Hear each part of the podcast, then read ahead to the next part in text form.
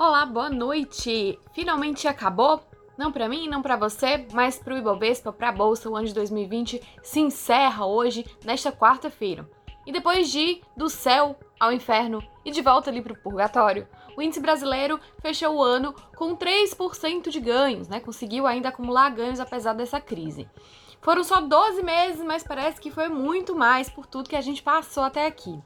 O Ibovespa ficou abaixo da inflação? Ficou, mas a coisa poderia ter sido muito pior. A inflação ficou aí por volta de um pouquinho mais de 4% ao ano, a inflação IPCA, e o Ibovespa fechou ali com esses ganhos de 3%.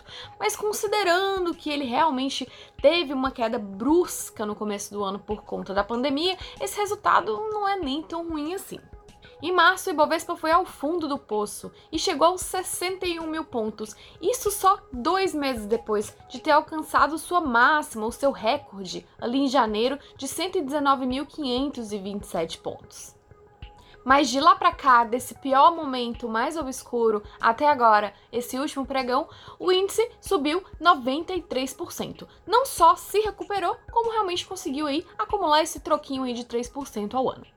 E agora em dezembro, o Ibovespa ameaçou voltar ao seu patamar máximo, a bater novamente o recorde. Inclusive no pregão de hoje, nesse último pregão, nesta quarta-feira, o índice chegou a bater os 120 mil pontos, né? Que é algo inédito realmente, é uma renovação de máxima.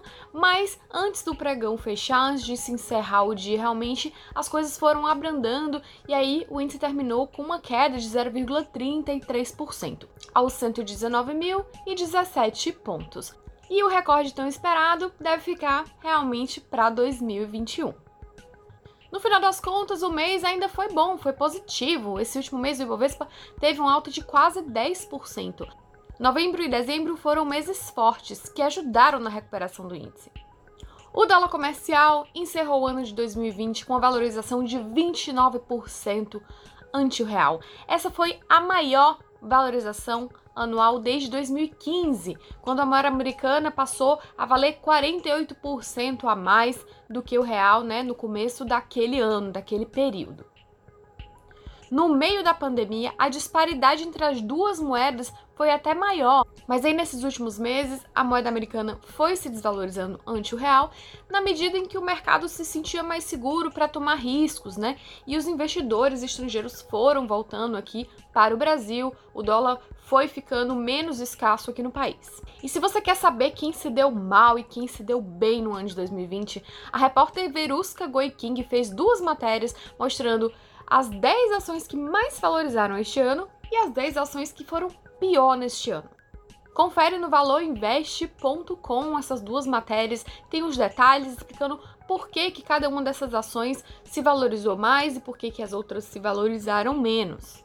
Mas eu vou adiantando aqui para você que as exportadoras e os varejistas tiveram um ano muito melhor do que empresas ligadas ao turismo e as administradoras de shoppings, né? Realmente esses dois setores aí das compras presenciais e das viagens sofreram muito com o isolamento social imposto pela pandemia de Covid-19. Nossa cobertura de bolsa em 2020 encerra hoje, pelo menos a bolsa brasileira. Amanhã a bolsa americana, né, as bolsas americanas ainda abrem por meio período. Mas aqui a cobertura nossa do Ibovespa que você vê todos os dias da semana só vai voltar mesmo na segunda-feira, já em 2021. Por aqui a gente deseja a todos vocês um ano novo muito melhor, mais feliz e que continuem acompanhando a nossa cobertura, as nossas matérias aqui do Valor Invest. E é só isso. Feliz ano novo a todos. Até a próxima. Tchau, tchau.